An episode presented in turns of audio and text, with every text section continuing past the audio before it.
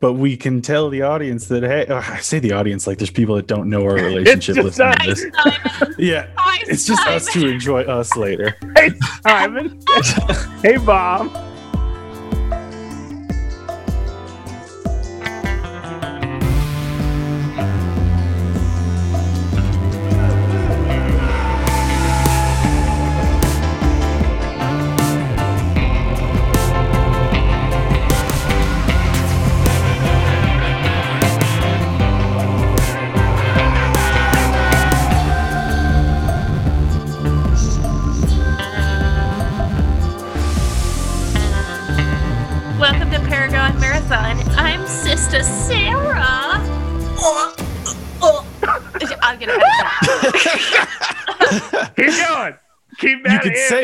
Sister Sarah, No. yeah. Keep Or- in that moan. Okay.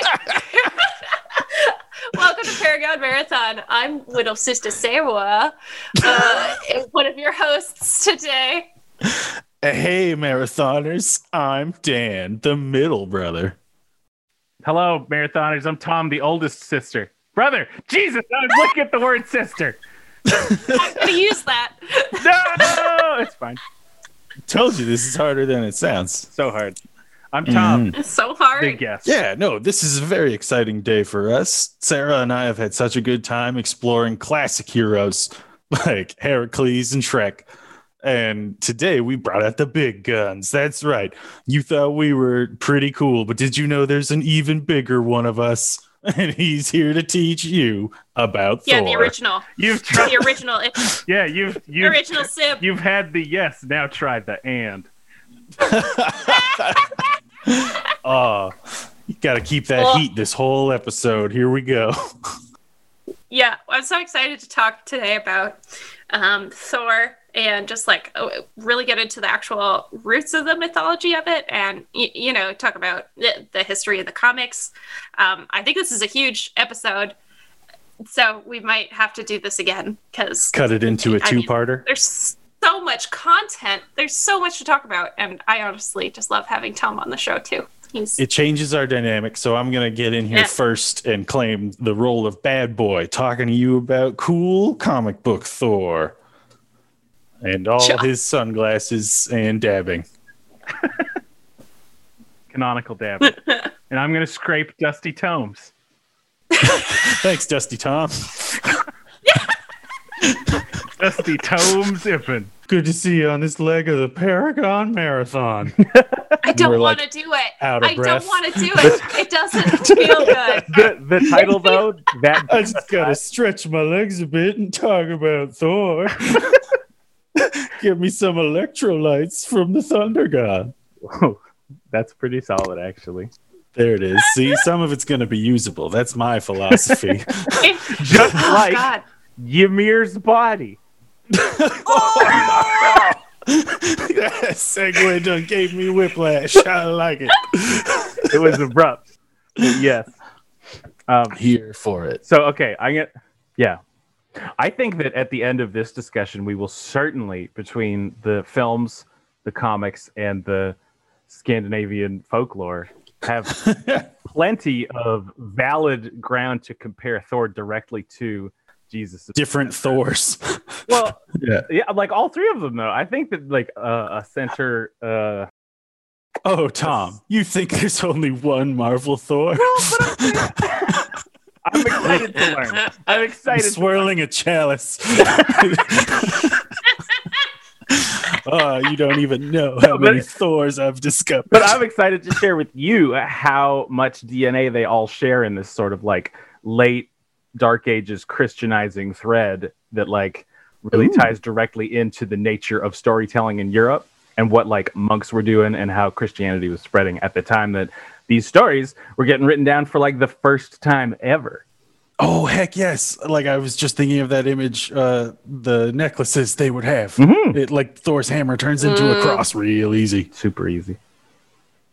And then I have a huge list of like Silver Age enemies because you can tell a lot about a hero from his foes. Then I will go through rapid fire. Okay, incredible. And we'll probably be getting that, uh, getting into that more in part two, just because there's so much to cover with Thor. but probably more the comics and movies we'll be looking at in part two. But before we think about that, let's talk about the whitest person, Thor. yeah, No, sorry. yeah. No, I mean, someone had to do it. Thank you. I have a Thank you. I have a Douglas Adams quote about Thor that you could maybe use. Ooh, Ooh. Uh, so Thor was the god of thunder, and frankly, acted like it. Is that a fart joke? I, I don't. Yeah, I mean, maybe that's from the That long dark would've really- time of the soul. Played well with the crowd of Thor fans, you know? Yeah, it's succinct, but I think it's you know pretty good. This is Yeah. Interesting. guy. Yeah, he might be something big one day. He's got my stamp of approval, someone to watch. You did good, kid. Yeah. So, as someone who's currently a bit hungover and maybe a touch high, could you go into that quote further? Will you expand on that while I ruminate? yeah, let me do it. Um, Thor is uh, a, a Scandinavian Scandinavian deity with many sort of similar names: Thunar, uh, Thor. Uh, I forget all the other ones, but there are others. Uh, he was worshipped by Germanic peoples in uh, Eastern Europe, Central Europe, and Northern Europe, and eventually Western Europe a little bit as part of the Norse pantheon. Uh, ooh, what do I? What's in the quick intro? So he's a got a red beard, red hair, famously not blonde. Uh, super strong, Hmm. loves to fight, often foolish. He's sort of the uh, himbo archetype, noble himbo. That's what I was going to describe the Marvel Thor as for sure, as Magic Himbo. So there we go. Yeah. We've got some consistency. He was Mm. actually the patron god of sailors and farmers, especially. There's a lot of Thor stuff that's fertility. Oh, cool. into that stuff. Farmers. He- and and that's because his role is he was sort of seen as the chief protector of humans and and of the you know Aesir, the the good guy, quote unquote gods. Mhm. Again, Wow, that the- really fits a superhero myth, huh? right? Yeah, like It this role of protector. So he wasn't, for those who don't know, he wasn't the most important, or he wasn't the you know the top spot in the Norse Germanic pantheon. That was Odin, um, Mhm. who is Thor's father, uh, and the war god. So interestingly, Thor is associated with like fighting a lot, and certainly he participates in war against the giants, who are sort of the elemental, like other world threat to the gods and humans stand-ins Mhm. primordial terrors of the unknowable world or whatever you want to call them. But Thor, Thor, so Thor's fighting, but he's also noble and he's he's about protecting humans, whereas Odin has other stuff that he wants, and we can talk about him later if necessary. But he he's sort of only interested in humans in terms of like finding the really primo ones to add to his army to fight the end of days Ragnarok kind of thing. So Thor, Really? yeah. So He collects people. yeah, he's looking for the best of the best for Valhalla. So like Thor is dumb, but he uh you know, he I guess he I was going to say he has a good heart, not necessarily. He's stalwart. Um Yeah, it sounds like he really knows his purpose and is happy with it. Yeah, like his lot in life. Yeah, Mhm. yeah, and he's confident, uh, but he's not subtle. So he he definitely has a more uh, familial relationship with humankind than Odin does. All right.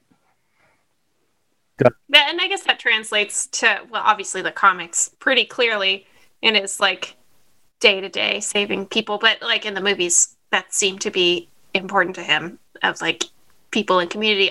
It was unclear if like Asgard, if everyone in Asgard was like a god or like Yeah, they're kind of like a human there. race of space people. Mhm. Yeah, But uh, I was going to say, like, adapting the mythology to the more modern take, it's like the differences uh, that are jumping out to me are uh, like the role of family and those kind of archetypes, because they like give a lot of stress to his role with Loki and uh, and his dad Odin, who and there's like a lot of like clear lines of succession that are much closer to the Jesus narrative. Mhm. Mhm. yeah. I guess I, I just never expected um him to be dealing with like human issues so much. I've been playing the game God of War, which clearly like twists the mythology a lot. Like there's a lot changing Yes there because no. they just threw in Yeah. some gods. Uh, but the way they paint like the Aesir gods is like you know they go for like the brutal reality kind of side of it, but like it's just huge dicks that don't give a hoot. Mm. give a hoot. or a Capricious, like the Greek ones Yeah. were, right? Which was important in that series. Well, and that's I think that God of War does that well, and that's an interesting thing to talk about with Norse deities is that uh, there's the Aesir and the Vanir, and Mm. uh, the Vanir are very much associated with some things that sort of sound like Thor's mo, uh, like the Earth itself, the living Earth, like um, magic in the sense that the Germanic peoples understood it, uh, fertility, like life, vibrancy, that kind of stuff, and the Aesir are more like you know metal and war and um, you know like Right. impressive and good things, but like uh Like kind of also- industry based Yeah. and yeah. Colonial The tones, maybe. of- yeah, like like and the you know Germanic peoples were did I show you that cool map of migration patterns because like Oh, these yeah, were these were people who were moving around and like war was very very much a central part of life for many of these peoples and so some people this i think this is just a cool aside you know do you guys know what like uh euhemerist means or like euhemerism like when you um interpret mythology in a way where it's like this story originated from these real events that explain it Ooh. um, Oh. which is it, you know it's not scientific necessarily it's just like a nice way to think about things so like yeah, like the flood that we have records of uh, corresponding with Noah kind of thing. Yeah. Absolutely. So the the one with the A- Aesir and the Vanir, because a lot of people who study Norse mythology are like, it's interesting that there are like these two sort of distinct houses of gods, and the story begins with them sort of like coming together and getting along after a war.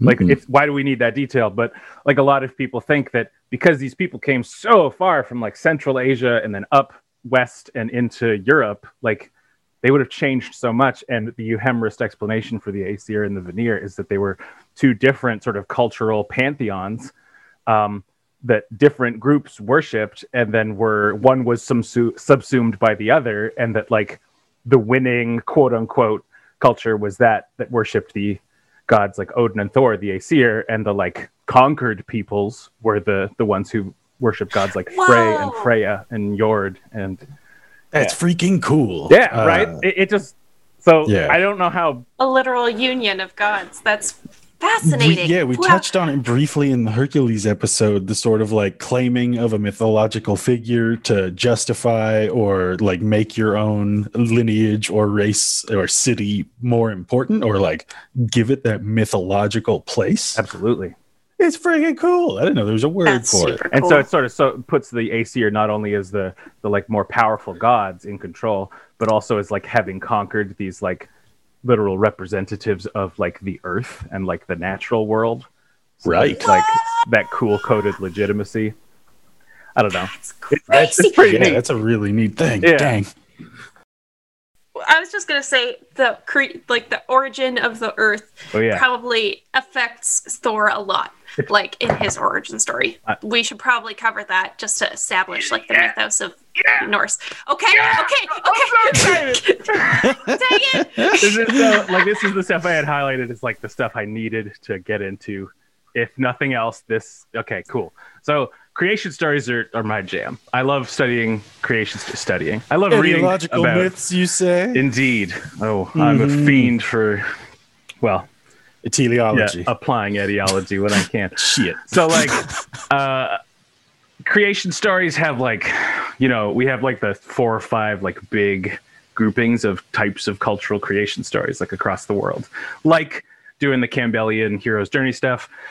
Uh people like categorizing things, right? So like a lot of Love it. a lot of creation stories are like creatio ex nihilo, which is like from nothing, right? So um the idea is that it like You it didn't could- think you were gonna get Latin on this podcast, right. so let me tell you're you. gonna get some basic ass Wikipedia Latin. All right. Hell yeah. but like uh, it can the idea is that your creation story is so fundamental to your culture and your sort of shared memory and and and even the way you experience the idea of storytelling um, that it says a lot about you what you think was here before you so like some have myths that uh, where a god needs to create the world out of nothing and so like with the abrahamic religions at first it was God didn't create the world out of nothing. He created it from chaos. All the stuff of the universe was already Oh, there, but it was unordered.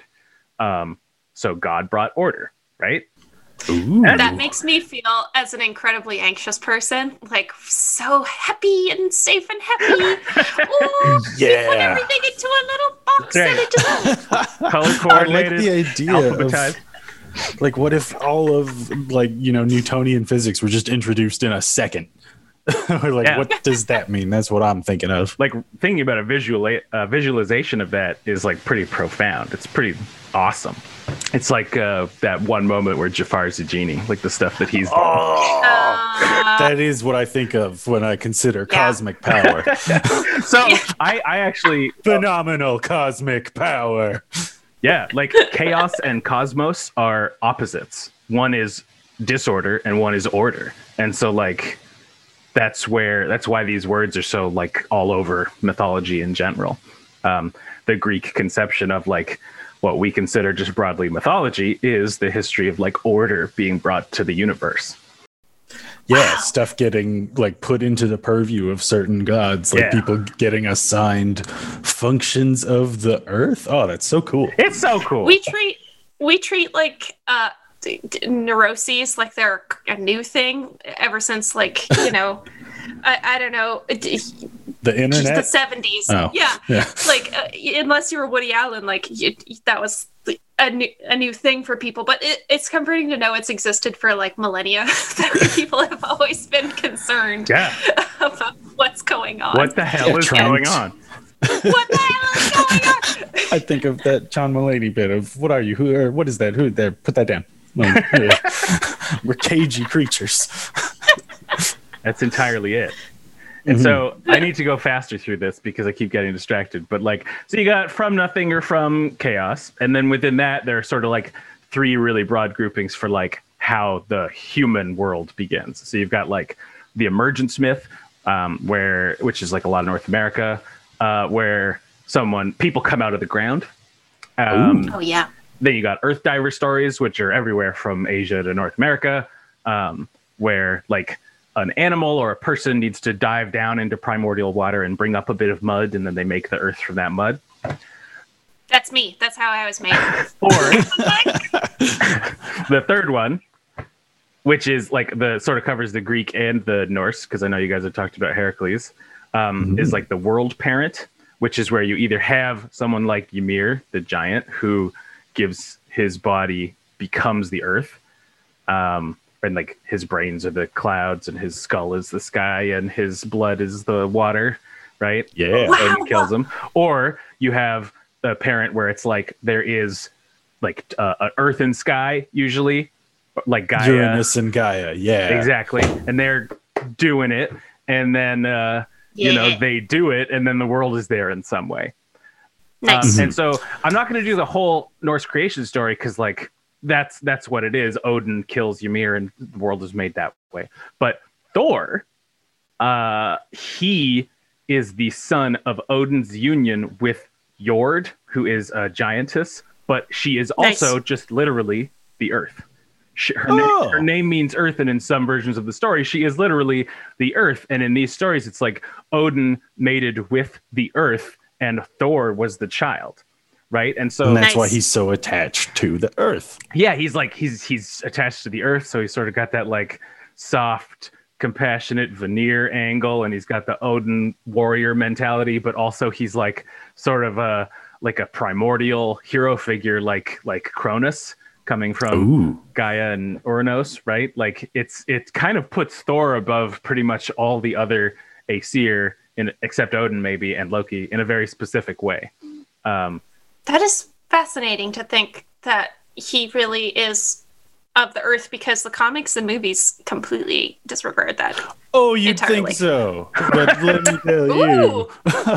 Ooh, hot take coming. Yeah. Hot take coming. Hot and ready. like I especially don't want to get into how the Marvel Comics universe justifies having every pantheon as real guys that can hang out and punch each other.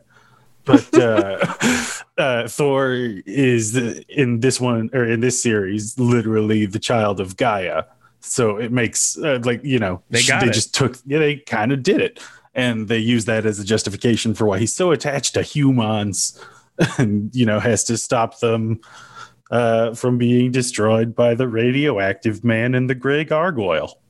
That's the comics. that's all canon. They, have him. Norse Is- canon. What? But in the movie, they completely changed that. They have Freya as Thor's mom, and Do they call her that? she's just like a lady. I think it's Freya. I think Um, it is, yeah, Lady Yeah. Freya. I think I remember Anthony Hopkins saying at one point, but uh, yeah, no, it's like surprise. Oh, it's comic books. oh, it's- Did you know we can do whatever the hell we want to our continuity? Pardon me, it's Freya. Oh, no, no. Unless cool. it's pronounced Freya. Well, in the movies, is big it dum-dum. is it actually like is she credited as Frigga? Yeah. Okay, just because that is worth saying that like uh, another, you know, there's no one source. Uh, Norse stuff kind of uses basically one big source, which is that Icelandic guy in the 1200s, because so little of it is written down. But like at various points, people think that Freya was Odin's wife from the Vanir. Like they fought, and then the Aesir and Vanir were together, and Odin married Freya. And some people think that Frigga was there before and brought from uh, like a different group, or or just that like the languages are writing the names differently, but they're so similar that it could even just be like mistakes and misinterpretations. Like Yeah, them Y's and G's are pretty similar even in our modern script. I could see that you got- being a real problem. So that's a pretty legit dispute. So I actually I thought the movies had named her Freya. Is there a different Freya in the movies?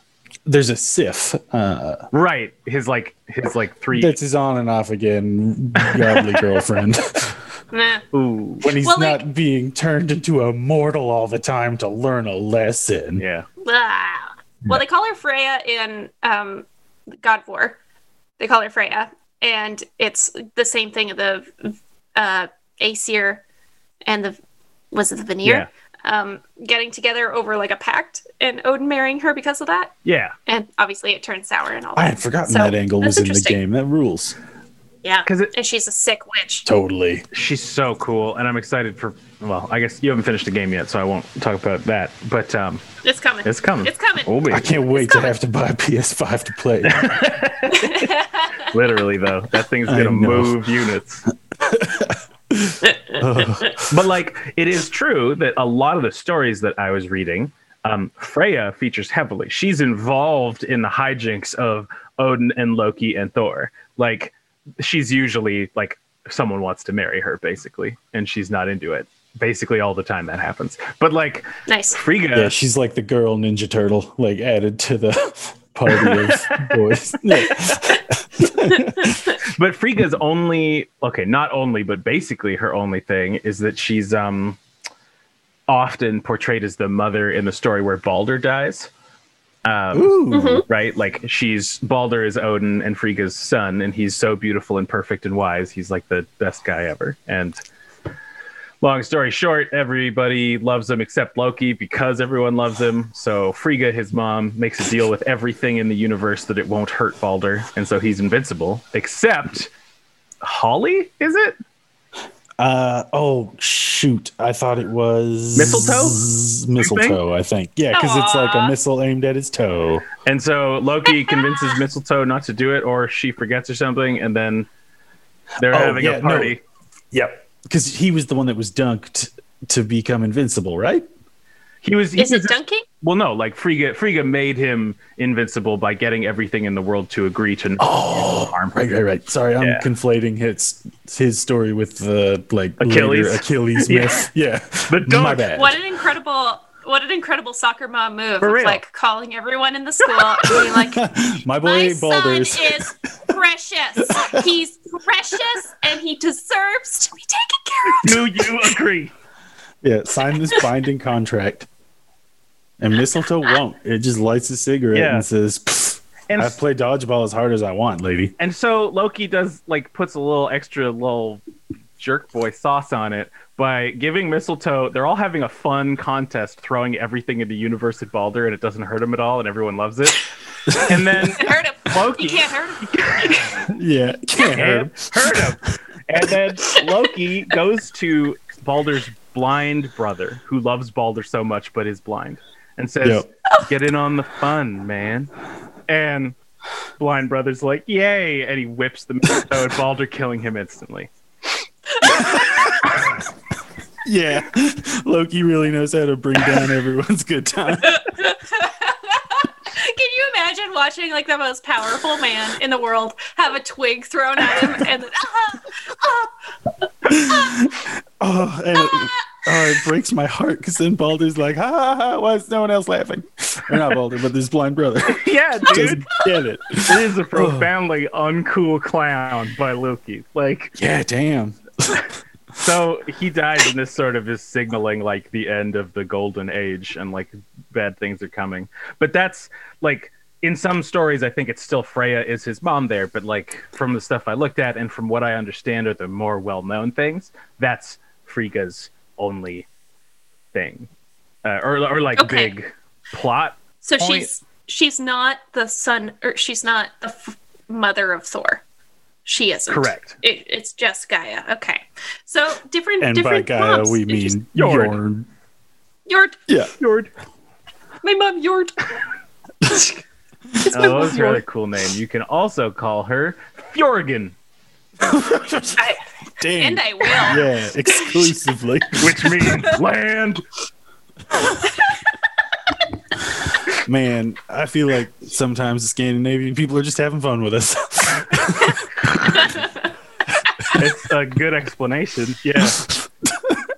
yeah. Oh, Uh, wow. Odin came down and he was like biting his lip, like, look at this fucking land. Six to midnight. God, which which also like really works though, because that's like totally the Aesir's. God, whoa, maybe, wow, I totally am reconceptualizing the world and like a. This is very convincing, is what I'm saying. Where would you find the titties? I'm gonna buy a The- hammer necklace. Are like the Alps like Jorgen's giant titties? Like, Damn. Or, It's a good How question. does this? Where does he go? Where does he fuck the Earth? Anyway, right. I like when TV shows are like, and now there's just a lady that looks like that we're just gonna call that person. Earth. She's gonna have sex with Sinbad or whatever is happening. Right. But to be fair, Yeah. it does seem like both Greek and Norse mythology are good examples of doing that all the time, right? Yeah, exactly. Even the Nemean lion was also a babe sometimes. You can't even get it straight if it's killing or fucking man. Yeah. It's like, oh, he strangled her all right. Ugh. Ugh. uh, so Thor pops out of the Earth. I'm guessing, Yeah, Uh, presumably. and Gets himself some goats. and Says, let's get him moving. He does have two goats that pull. I, yeah, I want to talk about how he has goats that pull his chariot because I think That's that's nice. wonderful. In the Marvel universe, they are Tooth Gnasher and Tooth something else, Biter or something. yeah, Is their that- names are something like that. It's um, yeah. Yeah, yeah. Well, you know, We- if I had to choose an animal for a little one man chariot, it might be goats. is there anything more important that we should talk about just in terms of like Thor coming around or like any of the old stories we should go over? Because I know there's one that I was always fascinated with. I think it was Freya getting forced to marry a frost oh, giant. Oh giant. yeah, I got then- I got all the deets on that. Yeah, oh, let's Oh, yeah, do some of the on me. myths for sure. Okay, I'm so into this. If you guys are down, I've got so many here. Please, Yeah, they're so fun. So there there are a ton. I have them sort of ranked in order of like importance, but um I could read you. I got primary sources here, y'all. Like uh you can cut some of this if Um, it's dry as hell. Uh, and then Tom read nine be. pages of poetry. Oh no. So it might be. It's probably wonderful. uh, there, there's a i'll do this one first, Sarah, and then I'll do the one that you mentioned. Um, Sweet. like it's seen as one of Thor's most central deeds. So like after the Vanir and the Aesir are friends, they're living together. They're all in Valhalla. They have nice walls there because the Aesir are like builders. They get the dwarves to make whatever they want, basically. A mysterious figure shows up and he's like, "Your walls are pretty lame, looking pretty sad. Uh, if you give me some dope payment, I will make the greatest walls in the universe, and all it's going to cost is Freya to marry me because that would be dope." or like Yup. some macrame art. like what is he? You ain't never seen walls like this. So Freya's like, "No," and uh, Odin's like, like, hold on. yeah, Odin's like, but because and like just because I haven't said it yet, it's it's like they've got the compelling reason for Odin. He's got the wisdom and he's got the runes. Uh, and he's got the one eye, and he's chiefly concerned with surviving the apocalypse, which he knows is coming and is really hard to work around.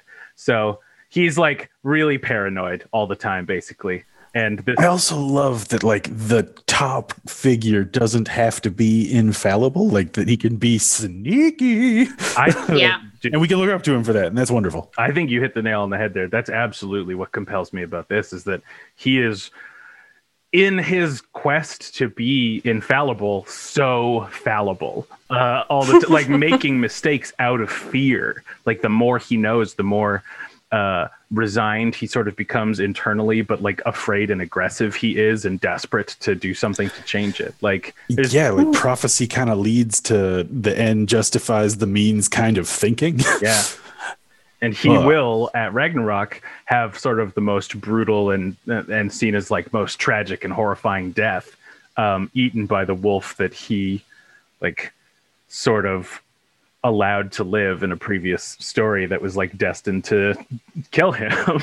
and that he's just so determined to make not happen. It's gonna eat him good.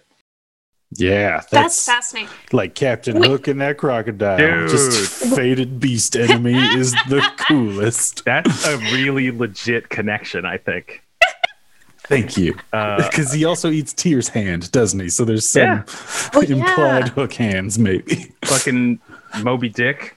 Like Yeah. this is a this is a thing. Man right? versus the most kick-ass version of nature, the movie Orca. But it's also always about how like that's so tragic and pointless because the animal's kind of like whatever, dude. Like Just doing my thing. Yeah. Exactly. what, oh. Wolf's gonna Oh. wolf. Yeah. whale's gonna whale. It's nice to see a a deity be afraid because in monotheism we don't really see that ever. Yeah, Like- Totally. It's it's nice to see like a human reaction from something far beyond humanity So- in a way. and this is why legitimately, I mean this with all sincerity. Jesus was the ultimate rebrand, right? Because it's like no, no, no, that all still applies. But dude, I feel you. The manager can be a real jerk sometimes. right. Between That's you the whole me. concept of the Trinity is like God's not relatable. We're losing teens. That really is all. No one's drinking coffee anymore. It's all Pepsi. It's all fucking Pepsi. The long, slow loss of teens as a demo is the history of civilization. Jesus. Oh, that says a lot about how, like, uh, you know, our economic system is more like our religious system and how it dictates mean- all our behavior. Yeah, they really. Show me Jesus Fortnite dancing, and then I'll consider. Uh, so anyway, uh, Odin's Yeah. scared, so he wants to do the wall deal, uh, and he, Oh, yeah. Loki and Odin convince Freya and Thor and others and Heimdall if he's there that like we're gonna make him build it fast, and they make him do it in like three days, and it's like that's impossible, so he could never do it, so we won't have to give him Freya. So he does it. and he does it magically fast, and Odin's like, have you guys never seen drywall before? It's not that hot. It's Sets not him that hot. like an owl. and Odin's like, fuck. And Thor's like, I've got this. And he just kills the dude. and everyone's like, I mean, that did that did solve the problem, but it feels like something bad's gonna happen now. Yeah, there's always that one guy in D and D that like doesn't have time to talk to NPCs. He's like, I got this, guys. Uh, I thought this was the Sleipnir story. I thought that was the wall building guy who had a horse that helped him uh, build the wall so fast. Yeah, for sure. There are tons of details that I left out there. Um, Oh, cool, cool, cool. Absolutely. And, and like the stories are also told. So, like, I'll just say really quickly that the two primary sources for basically mm, 90% of the stories we have that are popularly told about Norse and Germanic mythology are all from this guy named Snorri Sturluson, who wrote them down in 1200 in Iceland, because these were all oral traditions for most of the time that they were being told. The Romans documented a few specific things because they do, but they were just basically like Thor, Jupiter, Odin, Mercury. Done. Move it on. Call them this now. We are not interested in the details. Uh, but like the Christian and monks in Christian Europe were like, no, like not allowed. Hey, hey, not allowed. Uh, ex- so like nothing got written down until like a really post-Christian period, basically, where people who had like a really specific and niche interest and the ability to read these old Norse languages just happened to do it. Whoa. So we've got like a fraction of a fraction, which is often true of mythology. But um, right. Like we talked about our Athena or Athens focused take on a lot of mythology for our uh, Greek yeah, episode. That's a that's a great episode. example. But then the last thing I'll say on that is just like a lot of people think that it's the Christian obsession with the Last Judgment that sort of informs the Ragnarok side of Norse mythology being written down at all, because it's being written down by people who either are Christian or are Christian adjacent or brought up Wow. near or associated with Christianity in some way, right? Because we we just interpret and tweak things in ways that make inherent sense to us.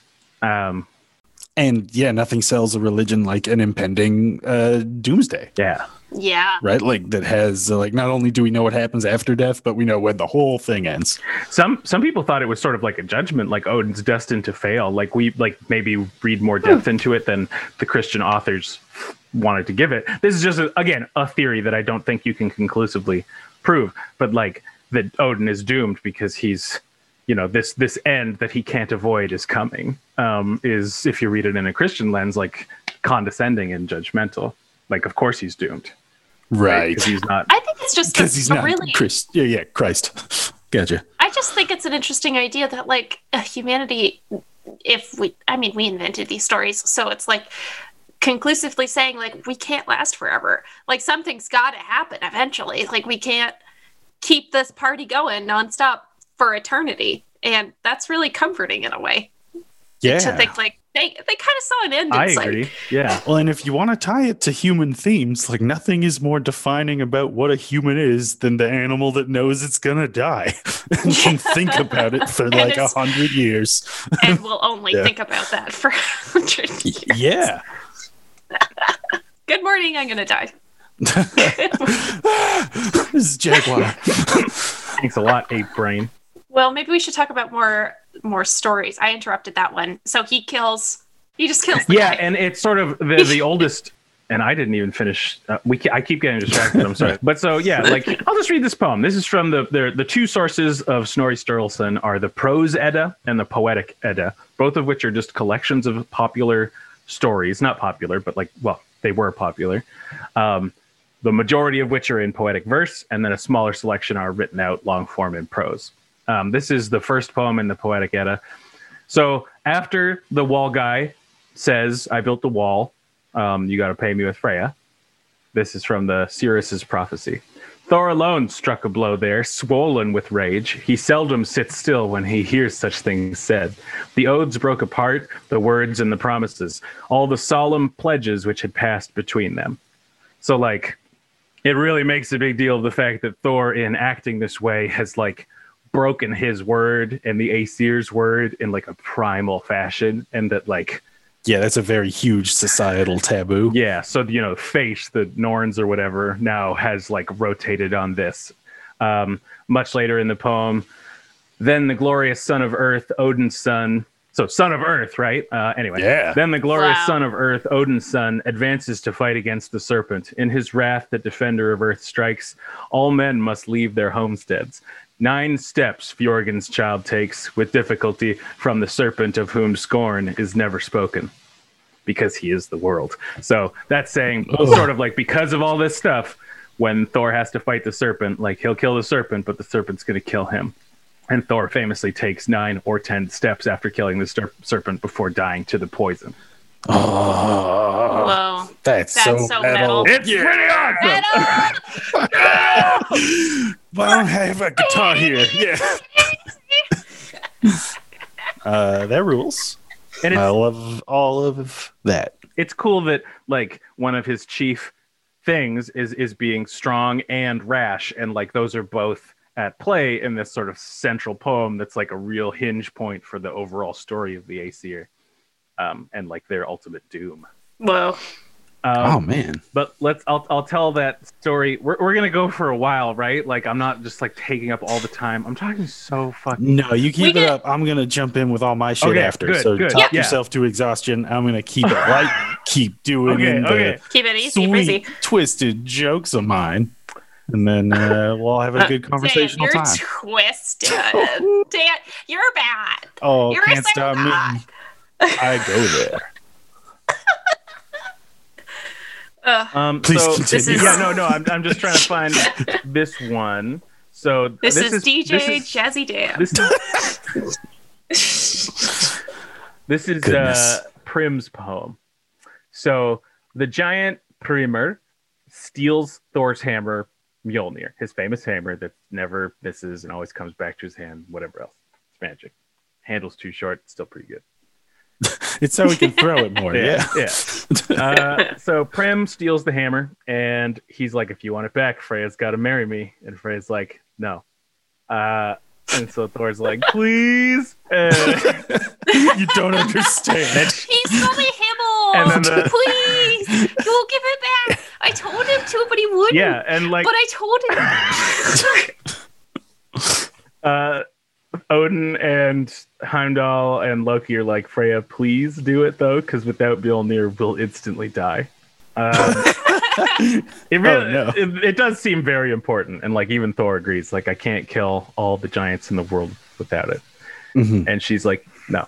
Instantly, she's like, "No," and they're like, "Damn!" Like they're surprised at how cold it is that she's just saying no so fast. Girl, you cold. Like, no, come on. They, they like really want us to feel like she's bad for saying no. How dare she? Oh, can we describe the guy that she's being proposed to marry? Because, like, when is, is he a frost giant? is he a giant? Well, yeah, I, like he's a giant, and like it's very nebulous what that means. It right. is. Are they big or not? Dude, they're all Just- sizes. Come on.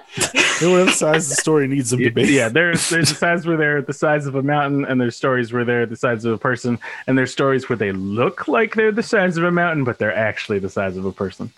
Aw. So, in theory, she could be marrying a mountain man who would literally just like drop his giant dong on her, killing her instantly. I was hoping Or we'd like- get to this. Killing. Yeah. so or just a guy, like giant which is dong also not great. Yeah.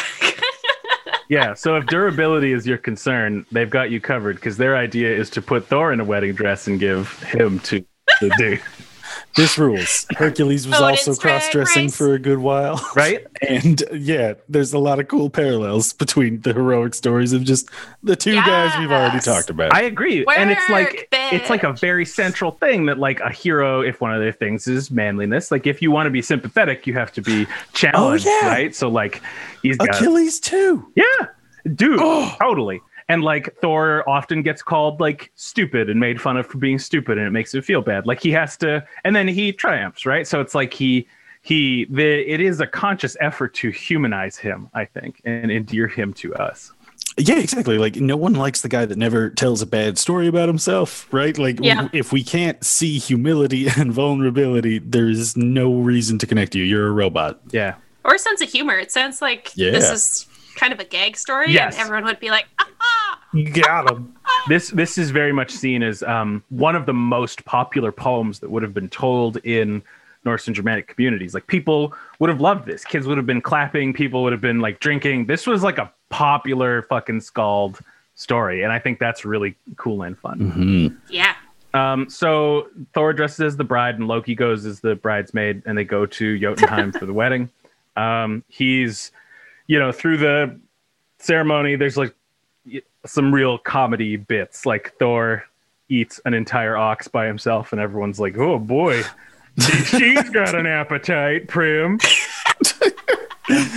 Jesus. and like the the poem is sort of formatted where every time it happens loki provides sort of like a funny and clever explanation for like why this is still a freya and like It's also just hitting me that these all would be stories with a laugh track. Like, I- oh my God, this is exactly, you know, Roseanne happening or whatever. Yeah. um so then they in perhaps in bad taste M- mjolnir is passed into thor's hands as part of the wedding ceremony uh, nice. I don't know why they thought that was necessary, but so Thor just My like darling. instantly Uh-huh. kills him.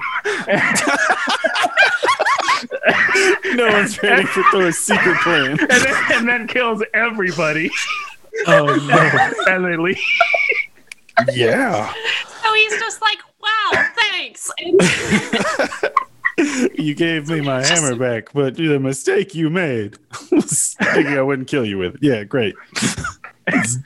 Uh, so yeah, Just like Hercules is sent into a fit of madness and has to kill everyone around him, yeah, even though it's not a good idea. it's it's like it made me think of Superman too, right? How like with this he like can't lose, and without it he can't win. So it's like all the tension comes from getting the thing away from him. It it just Yeah. in, in Right. terms of Superman being like he always wins Or, like, the unless he got kryptonite, kryptonite. Yeah. Know. And like literally, Thor in the Marvel universe uh, starts that way as well, where it's like a magic stick that has the power of Thor and becomes his hammer. And if he drops it, oh no, he's just normal. What Harold Blake? Is that his name? Crap. Uh, yeah. Let me get back to it. I've scrolled back to the publication history to talk about how even the first comic wasn't about Thor. It was in Journey into Mystery number eighty-three. uh, and it was more of like a sword and sorcery genre. And it was after that that Stan Lee sort of started like giving him a superhero outfit and trying to Ah. flavor him that way. 1962. That guy. Oh there. wow, it Yeah. goes back that far. Okay, It is a Mm-hmm. that's impressive. it's an impressive dot to connect to make him a superhero at all and not just be like, yeah, no, he's like fighting fantasy guys. Like he's a he's a fantasy guy very clearly. Yeah. Exactly. Like it, it's a really cool mix of uh, sword and sorcery and sci-fi. Like I, uh, uh, like, and you get all that Kirby crackle kind of animation going in too. It just looks so weird. and I can imagine little boys everywhere be, picking up sticks and being like, "I'm Tor." You're I totally right. Yeah, it's also the He-Man thing. That's a It very could be good point. me. It could be me. Like I could be the powerful one, which is so fun for little kids to picture, like having some huge effect on the world. Which, wow, that's cute. Yeah, you guys, Henry Blake is uh, the MASH commander who's not very good at being a soldier and likes fishing. Uh, Donald Blake is the name of Thor as a guy. Donald. I I'm sorry, Donald. Mm-hmm. Uh, I missed the the part. Do do they talk about in the comic books? Is it still like a worthiness thing of like holding the hammer? Oh, yeah. Like if if someone else picks it up, it picks up that stick. They won't just turn into Thor. No, exactly. they- You can't do it unless you're worthy, but you can still turn into Thor if you are worthy and pick up the hammer. So for real, so someone who's just like a really good dude, like volunteers and stuff, and is like, you know, uh, holds doors open, would pick it up and be like, "Wow, I am a god." yeah, he, if he's worthy enough. I'm holding in my hands right now the bottle opener I bought 10 years ago when I was really into comic books uh, that has the inscription Whoever holds this hammer, if he be worthy, shall possess the power of Thor. That's oh, that's so cute to think of like Yeah. an aspirational thing. They talk about it in the movies. Like the first movie, uh, is pretty jankily written. I'll I'll admit, but like there are parts of it that I really appreciate. Where Yeah. it's like he he isn't worthy, and he he's this like pretty boy who comes from Spaceland and just like gets to most of the time gets to do literally whatever he wants. Like he incites a war for just like someone crashing his birthday party, basically. And uh, his dad sends them to Earth or sends him alone, and he can't pick up the hammer anymore because he's not worthy of it because he's acting like Yeah. a brat and like he doesn't understand how powerful he is and how he affects the universe. And then eventually, when he gets humility again, he can pick it up. Um, only when he like sacrifices himself in like the very Jesus-y trope can he like pick it up again and like you know And that's a So very Western, yeah, exactly. Take way. on an Asgardian sense of worthiness is the like martyr, the like Jesus Oh, myth yeah. kind of thing, right? Sacrifice of the self is what we think of as the hero now, as opposed to the ancient Greek like great man that could just do whatever, morality be danged. or the ancient like the the Norse take, which is that he just inherently deserves it. I mean, what? Why does he get? The Well, like hammer? his intentions are good, but he's kind of an asshole, right? Yeah. Like, yeah. Yeah, his uh, there we go. his possession of He's- it is not contingent on anything. It's made for him, and it's sort of by the by the dwarves, and it's like it's nec- it's so powerful that it is necessary for him to have it for them to have any chance of surviving Ragnarok, or even Mm-hmm. bringing about the like Ragnarok stalemate that brings a new world. Uh, crap, that's cool. uh, That's the really like cool. cyclical nature of the end of the world, Yeah. and like, oh, do it again. You, it only happened the same way. Can I do one more because it's really short? Just Yeah. because Yeah, yeah, yeah. this is just cool. They're fascinating. They, they so are, and there's too many to do all of them anyway. But so this was just one that was novel to me. Um, so it's called Alvismal, and it's all Wise's sayings. So in the Alvismal, Thor tricks a dwarf named Alvis to his doom upon finding that he seeks to wed his daughter. Uh, so so Thor's daughter Thrud, uh, Awesome. or Tr- Awesome name. yeah, I know. She, it, that might not even be her name. It's like to, totally unclear. Uh, may- maybe she has no name. She's Yeah. definitely a bit of a MacGuffin. She does not have any lines. See, I pictured Thrud as like, "Hey, I'm Thrud. You want to marry me, dwarf?" Madrid. yeah. Um, so Alvi wants to. Alvis wants to marry Thrud. Um, and they they actually meet. It's just it's a cute coincidence that they bump into each other, and uh, Alvis starts talking about this beautiful It's a girl cute? he wants to marry, and Thor's like, "Oh my god, that's Thrud." Uh, this is a Steve Martin movie at this point. so so he immediately yeah it, very much he's immediately like i didn't give my permission you did this while i was away fighting in the east you jerk people keep doing things while i am away in the east and they do uh, and so he needs to earn thor's consent so thor says to do this for me to grant my blessing you got to tell me what i want to know about all the worlds that you've visited and so then he just says a little bit about each of the nine worlds and the reader gets to learn a bit about cosmology just like deep Oh. cosmological lore from Alvis. We're not going to do any of that. Uh, so Thor says, like, wow, I've never met anybody smarter.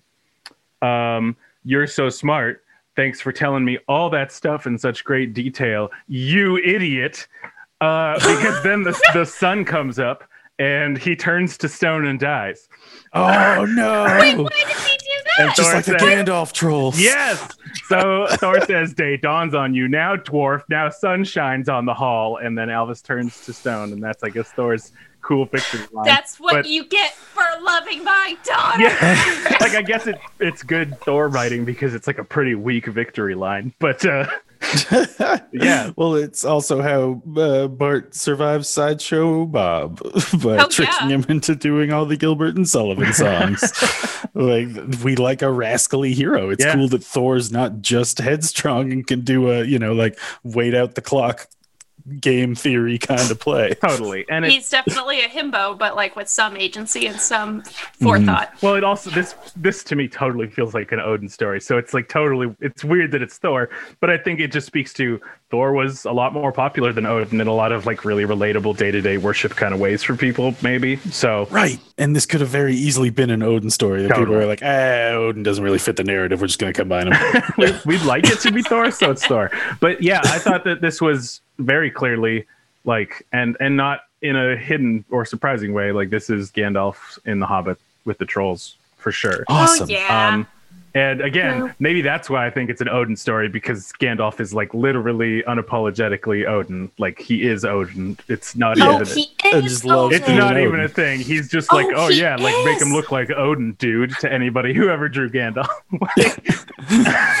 No, exactly. This is why he's like, Christopher Lee, you got to do it. You got to be him. You have such an Odin vibe. so yeah, uh, mainly I just thought that was cute and a good way of showing that Thor sort of was in a lot of stories you might not expect him to be in, besides the ones about being a himbo and saving people. Yeah. This is very good. Oh, Thor is an interesting. Like all in all, uh, I, I did a decent amount of reading, and honestly, I thought Thor was more interesting. Uh, he, he was more interesting to read about than I thought he'd be. A little more complex uh, than I gave him. I didn't credit. expect that at all. Yeah. Thanks, Thor. Oh, man. Thanks, Thor. I thought he would be like movie Thor. Yeah. I thought they I thought they mirrored that more. And uh, movie Thor, I mean, like Taika Waititi definitely came and brought some flavor and made him like a little more tongue in cheek and cuter and have that forethought, like and planning. But uh, in the other three movies, other two movies, no. I mean, he's in a lot of movies. because- yeah. And there we have it. Part one Thor is done. In our haste, and because the recording ran into almost three hours, we did not record uh, goodbye.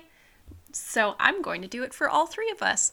Thank you so much for joining us on Paragon Marathon, and we'll catch you for Thor Part 2. Give me, give me Thor, give me Thor, give me Thor.